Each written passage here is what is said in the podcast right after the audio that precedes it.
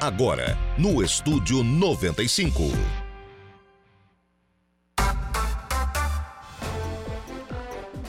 Muito bem, agora são 10 horas e 23 minutos, 22 graus é a temperatura. Bom dia! Estamos começando o programa na manhã desta terça-feira aqui na programação da Rádio Araranguá. Muito obrigado pelo carinho da sua companhia, muito obrigado pela sua audiência. Já de forma antecipada, muito obrigado também pela sua participação, você que nos acompanha no FM 95,5, aí no rádio do seu carro, da sua casa, do seu local de trabalho. Muito obrigado pela sua audiência. Muito obrigado também a você que nos acompanha através das nossas demais plataformas. O nosso portal é o www.radioararanguá.com.br. Lá no nosso portal você nos acompanha ao vivo e em qualquer lugar do mundo e sempre fica bem informado através do portal da Rádio Araranguá. Destaque de agora: Morro dos Cavalos interditado, caminho alternativo entre Florianópolis e o sul do estado pode levar mais de 7 horas. Virtude aí de interdições no Morro dos Cavalos por conta das chuvas.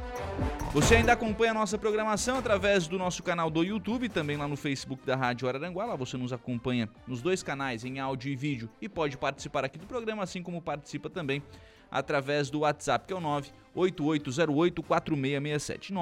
98808-4667. Adicione o nosso WhatsApp aos seus contatos e participe aqui da nossa programação.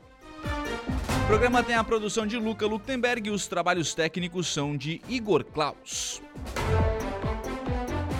A gente já começa o programa na manhã desta terça-feira, recebendo aqui nos estúdios da Rádio Araranguá o Coronel Mike Adriano Valgas, que é o comandante da Polícia Militar Rodoviária. Bom dia, Mike, tudo bem? Bom dia, Lucas. Bom dia a todos aqueles que nos acompanham. É uma satisfação poder estar aqui mais uma vez prestando informações aos nossos ouvintes. Deixa eu começar é, com essa questão de é, desvio aqui por conta do Morro dos Cavalos. O Morro dos Cavalos é BR, né? não é responsabilidade da Polícia Militar Rodoviária, mas aqui a gente vai pegar algumas rodovias estaduais, né, Mike? Com certeza. É, mesmo assim, esse desvio possível aí ali na Palhoça, pegando a 282, ali chegando na região de Bom Retiro, Urubici, ali já pega então, já entra em rodovias estaduais, podendo acessar a Corvo Branco, que é uma rodovia que está em meia pista, ou a Serra do Rastro, que está em condições de tráfego, é, foi normalizado aí a questão da semana passada, né? Foi liberada, tinha uma queda de barreira e foi liberada na semana passada, e no atual momento está liberada para o trânsito. É, até que no nosso portal aqui, o, pelo, pelo levantamento do Gregório, ele está tá orientando aqui a vir pelos ausentes. Ausentes aqui é Timbé do Sul, né? Isso, é Timbé do Sul. Pela, dois, pela 285, pela Serra da Rocinha. Mas é muito longe, né? É bastante ah, o cara, longe. O cara tem que estar tá com vontade para Florianópolis, hein? Não, a Serra do Rastro ela ainda está liberada. Tá liberada pode é? ser por ali. É, então já, já diminui bastante, consideravelmente, mas mesmo assim, né? É uma situação que para sair de casa tem que olhar, né? É, e vai ter dificuldade também para acessar a 282 na Palhoça. A região ali da Grande Florianópolis, a Palhoça está com várias áreas de alangamentos ali. Uhum. Né? Tivemos já vários episódios ali de veículos que ficaram trancados, precisaram ser atendidos pelo Corpo de Bombeiros. Então, o ideal é aqueles que puderem adiar a sua, a sua viagem, né? É. Que assim o façam. Porque é um, é um momento difícil, né? Muita chuva, né? No estado, é, onde é serra mesmo, é tudo complicado, né? É, e esses alagamentos, né, não só os deslizamentos, mas os próprios alagamentos, eles podem estar escondendo ali alguns buracos, alguns uhum. obstáculos, e aí as pessoas acabam eh, com essa parte oculta ali se envolvendo em acidente e, e já tivemos quedas de barreira, né, a, asfalto que cedeu, então o ideal é que aguarde, né? É. Aguarde não, esperar normalizar a situação. Mas o Mike veio hoje ao programa para a gente falar sobre uma, uma guarnição, uma viatura, enfim, uma, uma unidade da Polícia Militar Rodoviária que passará a estar mais presente aqui na região, Mike. Na verdade, a região do extremo sul aqui, ela se ressente de um atendimento mais próximo da Polícia Rodoviária já de muito tempo, né? Eu atuei na Polícia Militar Rodoviária lá no início dos anos 2000, na época que aqui eh, nós tínhamos um pelotão em Cocal do Sul, e desde então se falava é, na criação de um posto de polícia militar rodoviária aqui na região é, sul. Se falava é, os municípios de Meleiro, Emo, Jacinto, mais ou menos nessas localidades. E desde então isso não aconteceu, né? Então hoje o posto mais próximo que atende essa região é o posto de Sara, o posto 14. Uhum. Então nós temos essa possibilidade de atendimento que pode levar mais de uma hora para chegar até o local é, do atendimento. São mais de 100 quilômetros, contando lá do posto até é, Praia Grande, por exemplo. Então surgiu essa. E o posto de Sara tem uma demanda também considerável, né? Considerável. E é, principalmente agora na época de verão, uhum. né? Atende o acesso ao Balneário Rincão. Então, é, por, em razão dessa necessidade, nós conversamos, surgiu a ideia. Então, em conversa com o Tenente Coronel Zanetti, comandante do 19 Batalhão, o comandante da, do 6 Comando Regional, o Coronel Wilson, é, é, a, a, encontramos uma, uma alternativa né, é, para minimizar esses impactos. A parte do efetivo vai ser designado através de policiais do 19º Batalhão e outros parte do efetivo é, dentro do próprio comando rodoviário a gente vai fazer a relotação deles para que eles possam estar atendendo essa área. Então, no primeiro momento, teremos seis policiais militares fazendo esse atendimento, essa fração de tropa é, em horários é, alternados e, e, momentos estratégicos. Eles farão esse atendimento, é, um atendimento é, que visa ampliar a, a, prevenção nessa região, mas, sobretudo, também trabalhar na, no combate à criminalidade, impedir é, e minimizar essa entrada das organizações criminosas que estão vindo do Rio Grande do Sul para Santa Catarina. Tivemos vários casos de homicídio na, na região do Extremo Sul, Balneário Gaivotas, é, Passo de Torres. Então, nós temos algumas informações que dão conta desse pessoal atuando naquela área e o crime ele transita sobre rodas, né? Então, uhum. com certeza, as rodovias elas são os corredores do crime e motivo pelo qual esse trabalho integrado da Polícia Militar Rodoviária com as organizações policiais é, de área aqui do 19º Batalhão, teremos inclusive por base o 19º Batalhão, né, Essa viatura vai ficar no 19 desse, Nesse primeiro momento, sim, né? Uhum. É, quem sabe lá mais para frente se cria uma, uma organização policial militar própria da Polícia Rodoviária aqui na, na região, mas no primeiro momento, até para otimizar os recursos, né? E, e ter economia também, uhum. nós estaremos atendendo é, com base no 19 Batalhão, podendo também é, ter o apoio das companhias de Sombrio, companhia de, de Turvo, então, é, é um efetivo que está vindo para cá, é um efetivo que conhece a região, então já está ambientado, é, tem um contato estreito também com a inteligência policial aqui da região. Então, entendemos né, e acreditamos que vai ser um, um ganho significativo aqui para a região, do ponto de vista de prevenção de acidentes e do ponto de vista de interação é, com as organizações policiais militares para combater essa criminalidade crescente. Mike, é claro que assim, é, quando não tem uma viatura específica da Polícia Militar Rodoviária, a Polícia Militar não deixa de fazer o, o, trabalho de, de, prevenção. Qual vai ser o foco dessa equipe que vai atender aqui na região?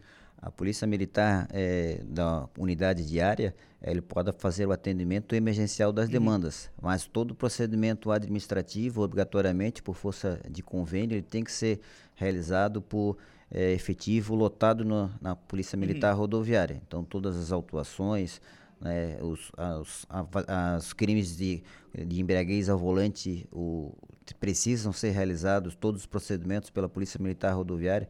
Então, por vezes, uma guarnição diária atendia e precisava aguardar a chegada da, da Polícia Militar Rodoviária para dar sequência ao atendimento. Então, com essa presença, esse tempo resposta ele vai ser muito menor. É, além disso, os equipamentos utilizados e o, o treinamento dos policiais rodoviários é, na área de trânsito ele é, é mais focado, então nós teremos é, fiscalização do, do, excesso de peso, né? Transpo ah, é? transporte de carga, transporte de produto perigoso, fiscalização de velocidade com radar.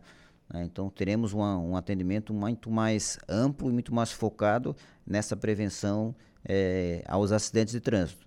E eu também falei aqui que nós estaremos com foco na, na criminalidade, mas os acidentes de trânsito e a prevenção é, da segurança viária será o nosso foco principal. E uhum. será o nosso foco principal exatamente porque hoje morre muito mais gente em decorrência de acidentes de trânsito do que outras mortes violentas. Então a proporção hoje é quatro mortes no, em acidentes de trânsito para uma morte em, por outras razões, né? Caso uhum. homicídio, latrocínio outras mortes violentas. Uhum. Então tem que botar mais gente para cuidar de trânsito, né? Com certeza. E a nossa região ela tende a aumentar esse movimento agora, e né? a circulação e a malha viária, não só agora no verão, mas por conta de que estaremos abrindo a Serra do Timbé, a Serra da, da Rocinha, temos é, li, é, é, edital de licitação aberto para Praia Grande, para retomada dos serviços. Temos obra de pavimentação entre Jacinto Machado e Praia Grande, que é uma rodovia estadual. Também, né? Temos a Interpraia com vários trechos sendo pavimentados. Então, a, a, tendência é que a circulação rodoviária na região aumente ainda mais. Sim. É, esse efetivo de seis policiais é uma viatura? é uma guarnição, eles se intercalam né, sim, em serviço, sim. né? Por vezes dois policiais atuam é, é, na guarnição, por vezes três. A, a, o ideal que a gente vai é, focar é que eles trabalhem em três policiais, uma guarnição reforçada, é, que nós temos isso na Polícia Militar Rodoviária, que é o nosso tático ostensivo rodoviário, que é como se fosse o, o tático aqui do, do batalhão de área. Então a nossa ideia é colocar uma guarnição tática da rodoviária, exatamente para ter esse, esse efetivo mais, mais reforçado e mais qualificado. E eles já começam na temporada de verão, né? No, no forte, né? Sim, é, nós é, iniciaremos muito provavelmente os trabalhos dessas guarnições ali entre o dia 27 e 28 de dezembro, né? Uhum. logo após passando o Natal, Natal, mas para a virada do ano esse efetivo já, já, já, estará atuando aqui nas rodovias, principalmente nessa virada de ano nas rodovias que acessam as nossas praias, né? Balneário uhum. Rui de Silva, Gaivotas, Passo de Torres. É, então onde tem um fluxo maior de pessoas, né? E onde são rodovias estaduais também, né? Sim, sim, todos esses acessos são rodovias estaduais. Então o pessoal tem que ficar atento. Vocês são a Polícia Militar Rodoviária é visto muito como uma polícia multadora?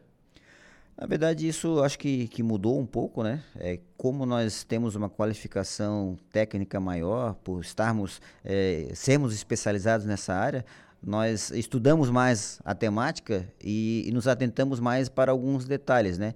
Em especial fiscalização de cargas, né? Uhum. Que a gente não vê no trânsito urbano, fiscalização de produto perigoso.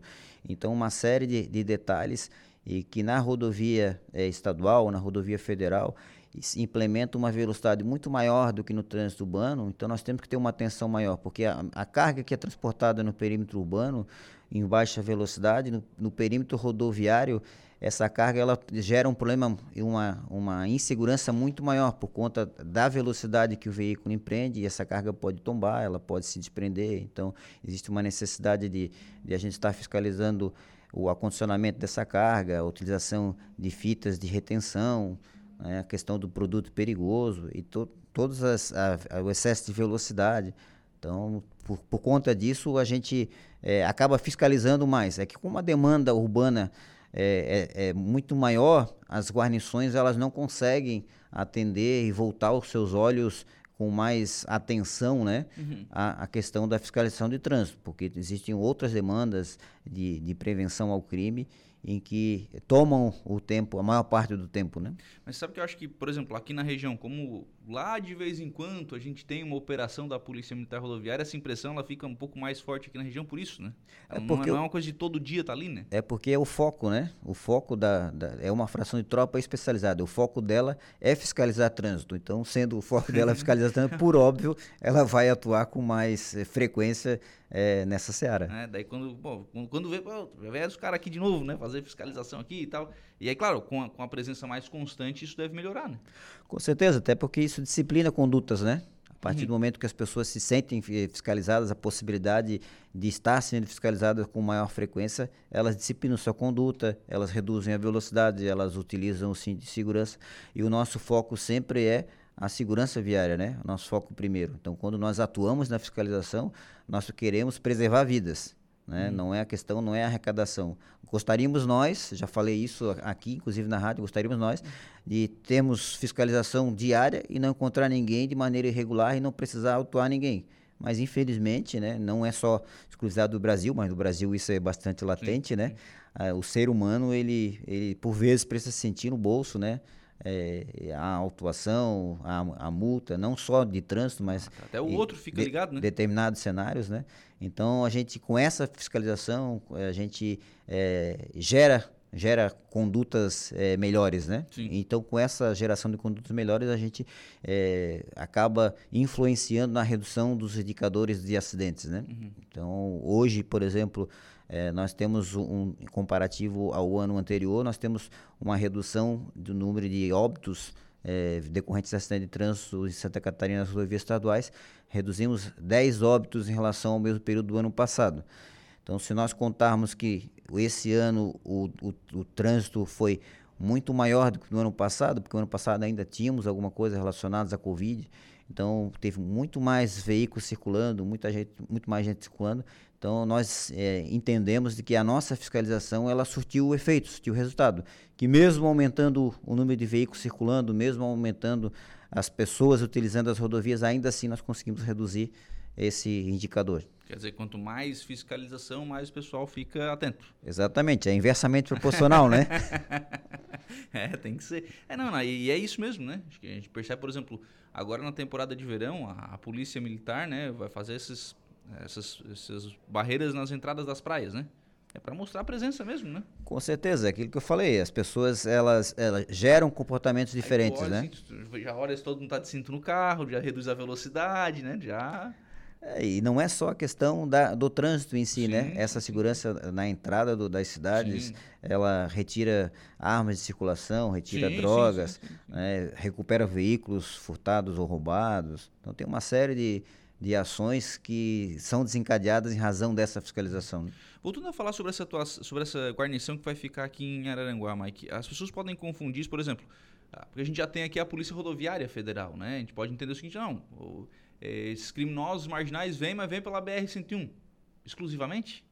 Não necessariamente, né? É, eu vou dar um exemplo que está aí completando, completou agora faz é, 20 dias, né? O, aquele crime ocorrido em Criciúma, né? Aquele grande roubo em Criciúma os, os autores do, do, do, fato, né? Eles se evadiram por vias vicinais, né? Uhum. Eles não passaram pela BR-101. Então eles saíram, foram até o Rio Grande do Sul, passando por rodovias estaduais e por vias locais, estrada de chão, né? Uhum. Então não, essa esse discurso não é verdadeiro, né? E tanto é que quando nós fizemos operações da Polícia Militar ou operações conjuntas, é, Operação Ferrolho, por exemplo, nós fechamos todos os acessos, não só a BR-101. Fechamos até as, as famosas pinguelas, né? Uhum. As, as pontes molhadas. Então, colocamos fiscalização em todos esses pontos. Então, as pessoas, quando sabem, principalmente o criminoso, quando sabe que tem uma, uma fiscalização em determinado ponto, ele vai tentar migrar para outro ponto. Então, se a Polícia Rodoviária Federal aumenta a fiscalização nas rodovias federais, por óbvio, essas pessoas vão procurar outras alternativas. Então, esse trabalho conjunto ou combinado, operações da Polícia Militar, Batalhão Diária, Polícia Militar Rodoviária, Polícia Rodoviária Federal. Então, com certeza, isso vai ser um trabalho bastante integrado. O nosso efetivo, assim como a da Polícia Rodoviária Federal, é, troca muitas informações e essas informações elas são salutares é, para, inclusive, pegar essas pessoas que desviam é, de determinada via. Ou seja, essa, essa guarnição, vamos citar exemplo aqui, é, o Arroio de Silva não vai trabalhar só aqui na SC447. Vamos pegar lá Praia da Meta, Praia da Caçamba, vai atender essas, esses acessos também. Ali, na verdade. Ah, são municipais? Né? São municipais. Ali, na verdade, a gente vai trabalhar operações combinadas, né? Uhum. Então, enquanto a gente vai atuar em determinado horário na, na rodovia estadual, vai ajustar com a guarnição de Aranguá, a guarnição do Arroio de Silva, a guarnição da, da Balneário Gaivota, para que eles atuem é, no mesmo horário é, ou, ou, horários intercalados também na, nas rodovias municipais, né? Que é aquilo, né? O cara que está com, com, tudo errado na, no carro e na vida, né? O cara não vai passar na frente do, da Blitz, né? Ele vai procurar uma alternativa, né? É, isso aí não é só na, na fiscalização de trânsito, sim, tudo, sim. Tu, tudo, né? Na verdade, se fizeres uma entrevista com o criminoso, ele vai te, ah, ele, não vai dar ele, ele vai te responder, ele vai te responder. Ah, qual o local que você prefere atuar para cometer o furto? É aquele que tem alarme, é aquele que tem trava ou é aquele que não tem nada? Então, quanto, quanto mais a gente puder evitar. Né? Quanto mais presença. Porque essa questão da presença ela é importante, né? É extremamente importante. E, e a gente tem esse clamor já há, há muitos anos, né? Uhum. Há muitos anos da presença da, da Polícia Militar Rodoviária e que não é só para fiscalização, que fique bem claro, né? Sim, sim. É para é prevenção, é para o auxílio, né? Hoje nós temos muito mais auxílio do que propriamente é, fiscalização, né? O usuário que precisa do atendimento, precisa do apoio lá, que teve uma, uma pane no, no veículo, é, ou se envolveu no acidente de trânsito, precisa de, um, de, um, de um né? atendimento mais, mais rápido, mais célere, né? Então, tudo isso, é, é, a prestação dos primeiros socorros, então, efetivo, esse efetivo vem para cá, ele também vem com essa capacitação, né? Nós temos investido no, na capacitação do APH, né? Uhum. O atendimento pré-hospitalar. Então, esse efetivo ele vem com, com esse viés completo, né? Não é o viés só da fiscalização, é o viés da prevenção do crime, é o viés do apoio ao cidadão. Nós costumamos dizer que é, atuamos 99% das vezes para atender o cidadão de bem, né, prestar o auxílio para ele, e 1% uhum. para ter que chamar a atenção do infrator, para ter que prender um criminoso. Então, esse é o, é o viés, é o trabalho, é o carro-chefe da instituição Polícia Militar. Né? A vinda dessa, dessa guarnição para Araranguá é um primeiro passo para uma sede futura aqui na região? Olha, podemos dizer que de repente é, é uma semente, né? É uma semente. No, nesse momento não se pensa em uma criação de uma instalação física, até por uma questão de economicidade sim. e que e, de parceria, de, de... tem necessidade também. Sim, né? sim. É, é questão que vai evoluindo com o tempo, né? Mas hoje é, esse trabalho, acredito, inclusive, que por estar essa guarnição junto do batalhão de área, vai criar uma uma uma cumplicidade, uma, uma, cumplicidade, né? Um trabalho muito mais mais profícuo, um trabalho muito mais engajado, é, muito mais com uma interação muito maior. Uhum. E uma coisa que a gente acabou não, não comentando ainda, Mike, é que eles não vão atuar na temporada de verão, eles são fixos, né? Sim, sim, esse efetivo vai ficar vai ficar lotado para sempre, né? Uhum. Para sempre. A gente já está lotando eles aqui na região e eles ficarão lotados não só durante a temporada. Eles ficarão perenes, né? terão uma guarnição aqui para atendimento, vai ter essa responsabilidade territorial, né? Uhum. Só nos 15 municípios aqui do, do Extremo Sul. Exatamente. Coronel Mike, obrigado, um abraço. Nós que agradecemos a oportunidade e a Polícia Militar é, e a Polícia Militar Rodoviária, né? Como eu falei, é, atua muito mais para proteger as pessoas, preservar vidas e quando nós atuamos na fiscalização, é exatamente para isso, é visando a preservação da vida. Um forte abraço. A Edna Maceta está dizendo que é bom dia, quanto mais segurança, melhor. Parabéns à Polícia Militar Rodoviária, apesar dos é, Mike e Lucas. Ótima semana. Não, parabéns pro Mike, eu não tenho nada a ver com isso. eu estou só entrevistando ele aqui. Tem a ver também, tem a ver também. polícia, polícia se faz com todos, é. né? Com todos. É. Obrigado, Mike. Um abraço. Um abraço, forte abraço. 10h45, nós vamos ao intervalo, a gente volta já.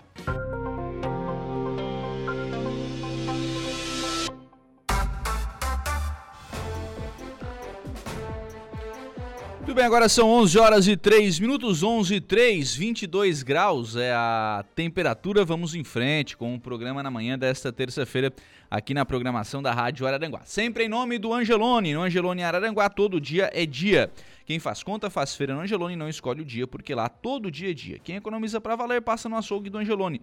E sem escolher o dia, porque na feira, no açougue, em todos os corredores você encontra o melhor preço na gôndola e as ofertas mais imbatíveis da região. Então baixe o app e abasteça. Vamos às ofertas aqui do Angelone para esta terça-feira. Peru perdigão temperado, R$ 26,99 o quilo. Maminha bovina montana Steakhouse, R$ 46,90 o quilo. Tomate italiano, 7,89 quilos, são ofertas do Angelone Araranguá. Vou mandar um abraço para os ouvintes aqui, Valdeci Batista de Carvalho. O, tá por aqui, bom dia, amigão Lucas, um forte abraço, uma ótima terça-feira com muita saúde e paz. Mandando aqui um abraço para o Coronel Mike, né, que estava conosco aqui no bloco passado do programa. A Sandra da Silva lá no Facebook, deixando também a sua mensagem de bom dia. Bom dia para Sandra, muito obrigado pela participação. Aconteceu no último sábado mais uma edição do Natal Solidário lá em Maracajá, organizado lá pelo, pelo Dado, né, pelos amigos. É mais uma edição, a sétima edição do Natal Solidário. E o Dado mandou uma, uma carta aqui que faço questão de ler, que é a seguinte. Com sentimento de gratidão, concluímos nossa campanha de Natal realizando a entrega de bolachas feitas pelo Papai e Mamãe Noel aos idosos nas duas casas de repouso no centro de Maracajá durante o período da manhã. Ao levarmos a lembrança, os idosos demonstraram demonstramos nossa gratidão e amor a eles por toda a contribuição em nosso meio social que aqui tiveram e a tarde marcada pelo sétimo Natal Solidário no Ginásio de Esportes Antônio da Rocha, no centro de Maracajá. Nosso evento foi marcado pela chegada do Papai Noel, oficial de braço do Norte, e da Mamãe Noel, que saíram em carreata da Praça da Vila Beatriz, com os carros antigos e a presença do grupo de motos Maraca e SBK de Araranguá, que abrilhantaram este momento. O grupo se dirigiu para o centro de Maracajá, fazendo uma rota e seguindo em direção ao ginásio. A chegada do Bom Velhinho e a Mamãe Noel foi marcada por muita alegria pela criançada que ali estava esperando. No evento houve distribuição dos brinquedos, doces doados, cachorro quente, geladinho, refrigerante e algodão doce. Cerca de 300 crianças passaram pelo local e se divertiram nos brinquedos infláveis que estavam postos para garantir uma tarde de diversão à criançada. Eu, Eduardo Ramos, o Dado, agradeço a todos de coração pelas doações, empenho e dedicação para a realização deste evento, que é muito importante para mim. Deixo minha gratidão a todos que contribuíram de forma direta e indireta para a realização do nosso Natal Solidário. Sem o empenho, dedicação e companheirismo, nada disso seria possível. Desejo um feliz e santo Natal a todos e um próspero novo repleto de muitas realizações. Uma mensagem aqui do Eduardo Ramos, né, do Dado lá de Maracajá, pessoa que organizou aí esse, esse Natal, mais esta edição né, do Natal Solidário lá em Maracajá. Agora são 11 horas e 6 minutos. Nós vamos ao Notícia da Hora, Gregório Silveira. Qual será o seu destaque? Expediente bancário tem alteração nesse final de ano. Ah, é? O pessoal que vai pagar a é, conta aí. Tem que pagar antes, antecipar. Ah, tem que pagar antes? É bom, bom antecipar, para não certo ficar na eles. É o certo eles faziam para pagar depois. É, mas tem alguns que já, já, já tá tudo certinho para pagar depois. Os boletos já estão. Ah, já estão com vencimento depois? É isso mesmo. certo. Vamos então, notícia da hora com Gregório Silveira. Notícia da hora. Oferecimento. Giasse Supermercados. Laboratório Bioanálises. Civelto Centro de Inspeções Veicular. Clínica de Olhos São José. Lojas Colombo. E Rodrigues Ótica e Joalheria. A Federação Brasileira de Bancos, a FEBRABAN, informou hoje que dia 23 de dezembro, próxima sexta-feira, as agências bancárias terão expediente normal, tanto para atendimento ao público quanto para a realização de todas as operações bancárias solicitadas pelos clientes. Já no dia 30 de dezembro, sexta-feira, não haverá expediente bancário e as agências não abrem para o atendimento ao público. Conforme previsto em resolução do Conselho Monetário Nacional de 2020, não são considerados dias úteis para fins de operação bancária sábados, domingos e feriados de âmbito nacional, e as agências bancárias não funcionam em feriados oficiais, sejam eles municipais, estaduais ou federais. Durante os feriados, a população poderá utilizar os meios eletrônicos de atendimento bancário, como mobile, internet banking caixas eletrônicos, banco por telefone e correspondentes para fazer as transações financeiras. De acordo com a Febraban, os carnês e contas de consumo como água, energia e telefone vencidos no feriado poderão ser pagos sem acréscimo no dia útil seguinte. Normalmente, os títulos já estão com as datas ajustadas ao calendário de feriados, sejam federais, estaduais ou municipais. Eu sou Gregório Silveira e esse foi o Notícia da Hora.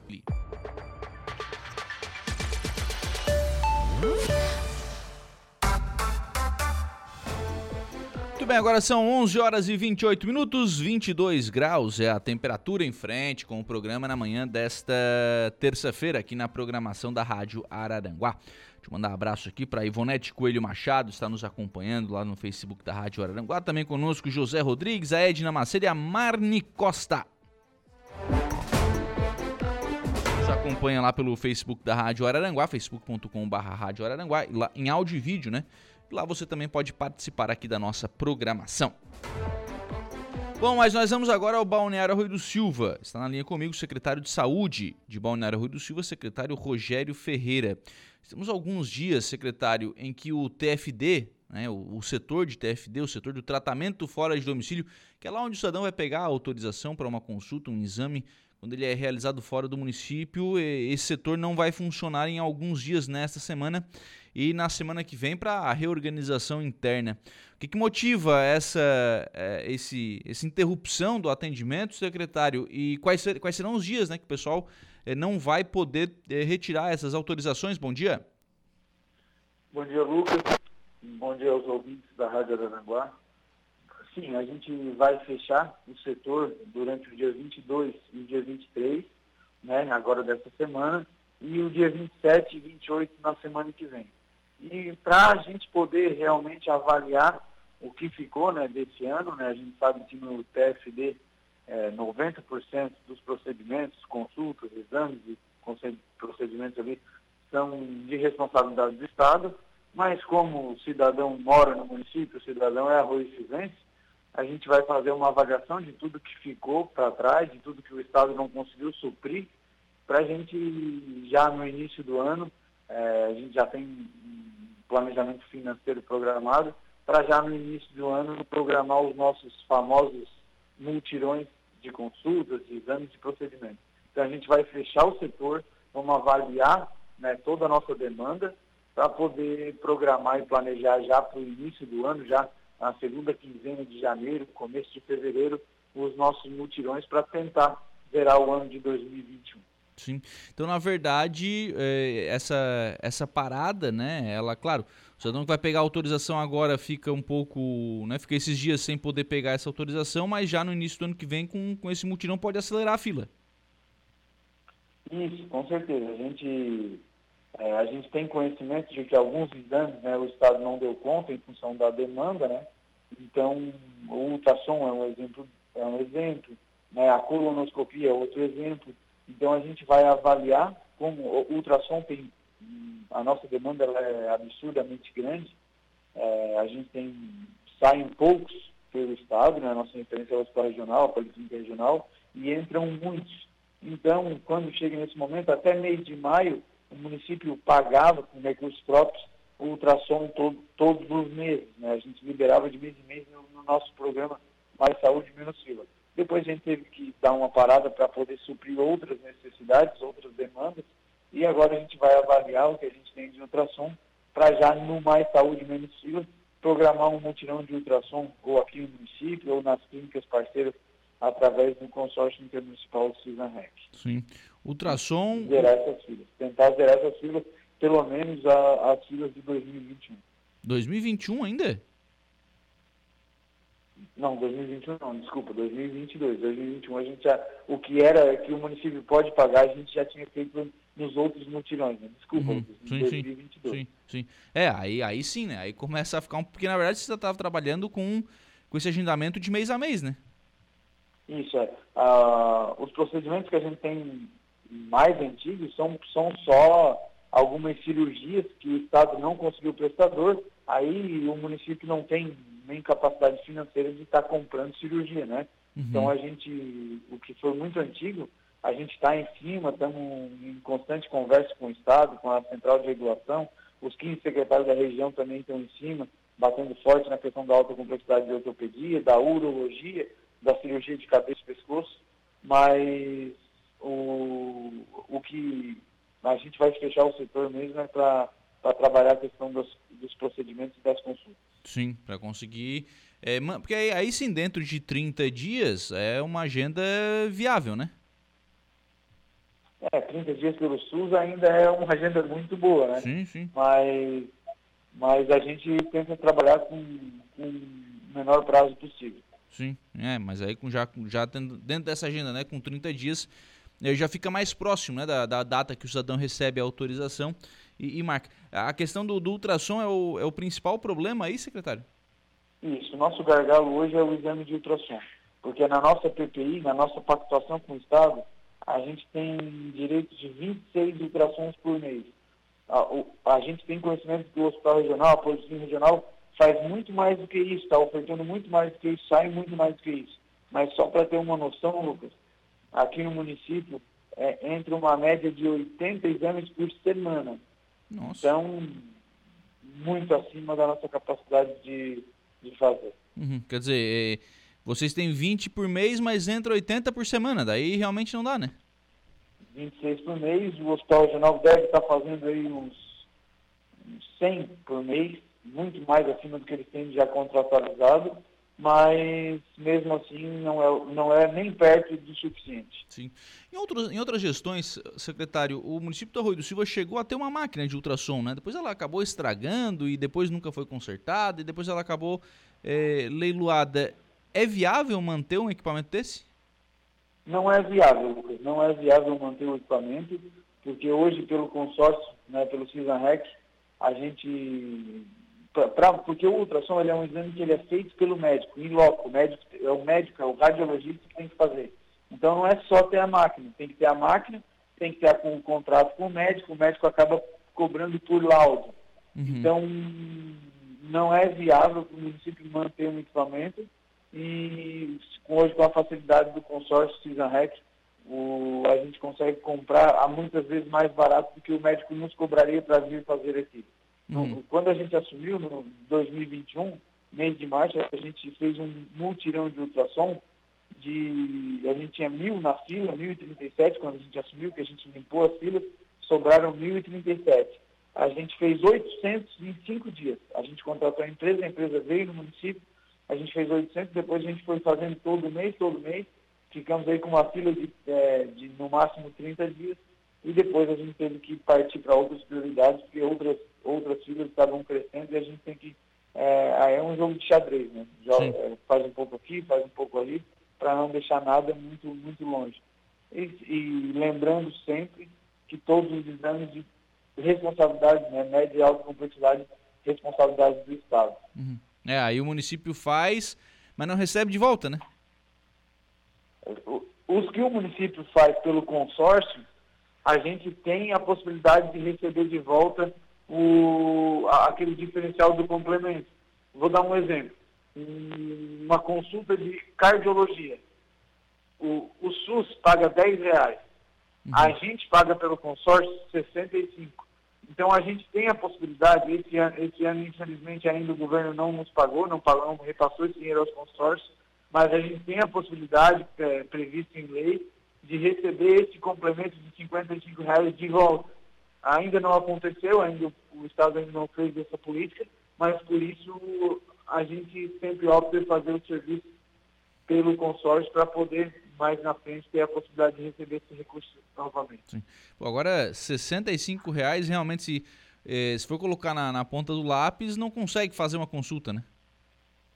É, a gente, a, a gente também está com dificuldade de ficar com o prestador. Tem muitos prestadores se descredenciando dos consórcios, né? mas como o, município recebe 10 reais por essa consulta, né? recebe 10 reais por uma demanda que está defasada há muito tempo, Lucas. Por isso que uhum. toda essa discussão que a gente teve agora na campanha eleitoral, da atualização da tabela do SUS, ela, ela já passou do tempo.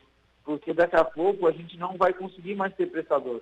Quem é o uhum. cardiologista que faz uma consulta por 10 reais? Eles não saem nem de casa para conversar por 10 reais. Então, está é, ficando inviável, a tabela SUS está ficando inviável. O, os governos, né, o central e o estadual, tem que urgentemente rediscutir a questão da tabela SUS, rediscutir a tabela de preços, porque em alguns casos já estamos ficando sem, sem, sem prestador de serviço e muito próximo, muito próximo para ficar praticamente sem prestador para nada. É, daí daqui a pouco dá um, é, dá um tipo de problema e não tem profissional para fazer o atendimento, né? Sim, ó, um grande exemplo, um grande exemplo aqui no município foi a luta agora com a licitação dos laboratórios. É, existem procedimentos que o SUS paga R$ 2,30 pelo exame e o laboratório gasta cinco para fazer. Então, em alguns casos, e é verdade, eu analisei isso em loco, e de fato, olhando, analisando de fato, os laboratórios pagam para fazer.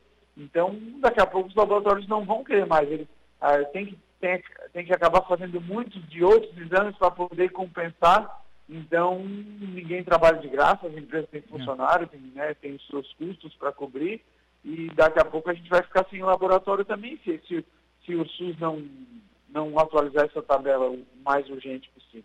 Sim.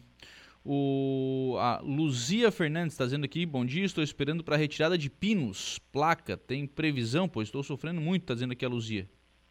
É, a questão da alta complexidade de ortopedia. A gente está trabalhando em cima disso. Alguma coisa começou a sair, o Hospital de Tubarão começou a sair alguma coisa, né? né?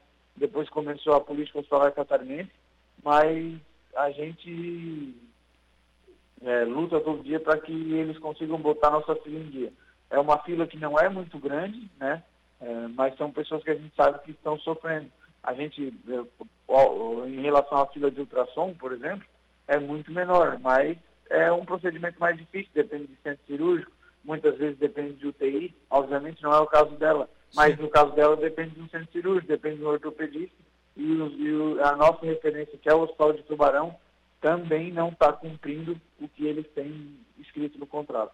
Já cobramos o Estado, já fomos inclusive no Ministério Público, os 15 secretários de saúde da região, já fomos ao Ministério Público e a gente aguarda agora esse novo governo para ver se que vem uma política nova aí de, de cirurgias para poder botar essa fila em dia. Vocês acompanham o secretário pleito do hospital com relação à solicitação de alta complexidade aqui para o hospital regional nessa questão de ortopedia?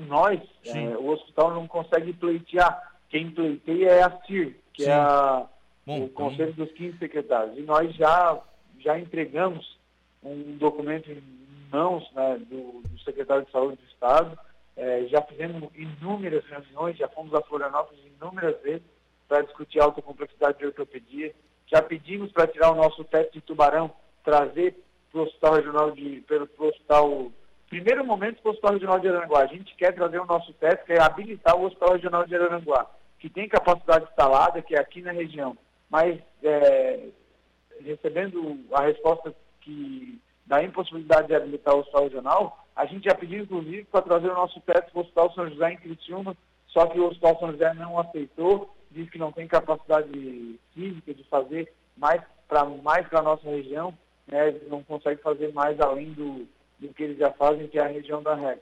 Mas a gente tem trabalhado muito em cima disso, Lucas, muito, inclusive com vários documentos, a gente tem tudo registrado na nossa CIR, é, é uma luta que a gente não para nunca. Desde que a gente, a gente assumiu a gestão, até hoje a gente tem essa luta diariamente. É, agora é convencer a Carmen Zanotto, né? Que quem vai ser a secretária de saúde, né? Isso, a, a, a deputada Carmen Zanotto vem, vem demonstrando uma vontade de resolver, né? Eles usam, inclusive, o, o governador eleito Jorginho Melo usa o, o termo que a gente vai chegar chegando.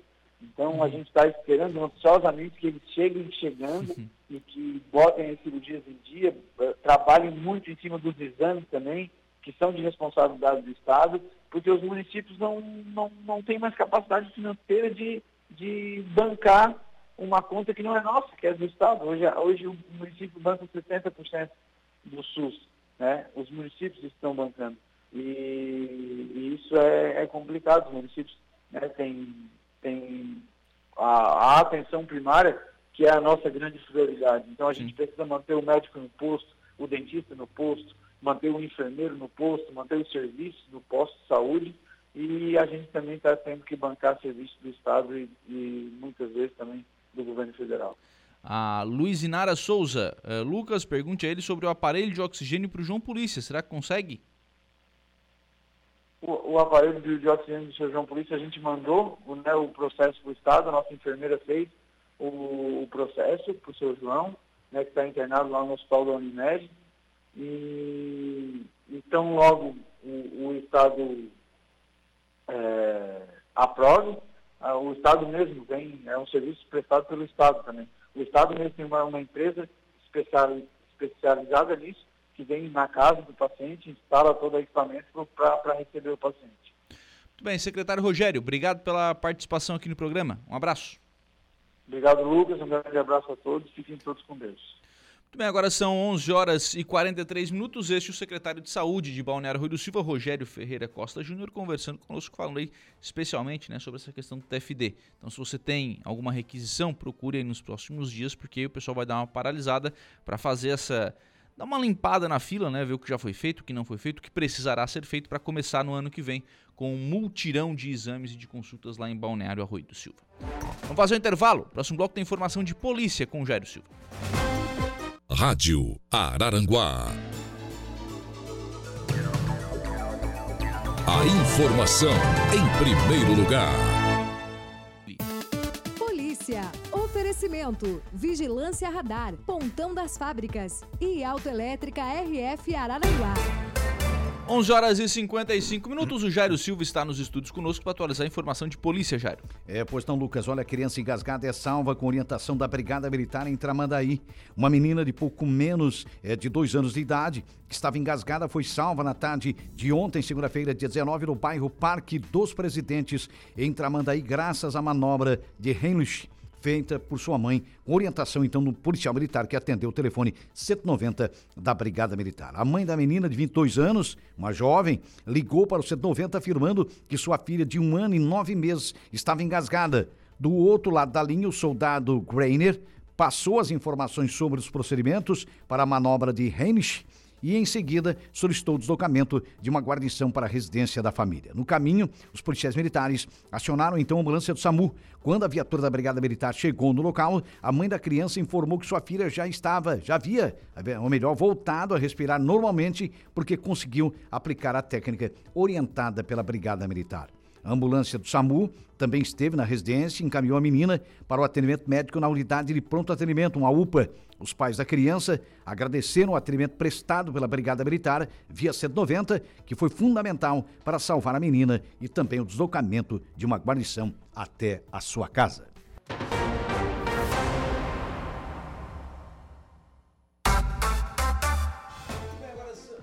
Muito bem, agora são 11 horas e 58 minutos. Assim nós vamos fechando o programa na manhã desta terça-feira aqui na programação da Rádio Araranguá, agradecendo por aqui o carinho da sua companhia, da sua audiência e da sua participação. Reforço o convite, viu? 18h30 nós temos novo encontro marcado em 95.5, então no Facebook ou no YouTube, enfim, onde você nos acompanha aqui na, na Rádio Araranguá, dentro da conversa do dia, dentro do programa O Dia em Notícia. Bom dia!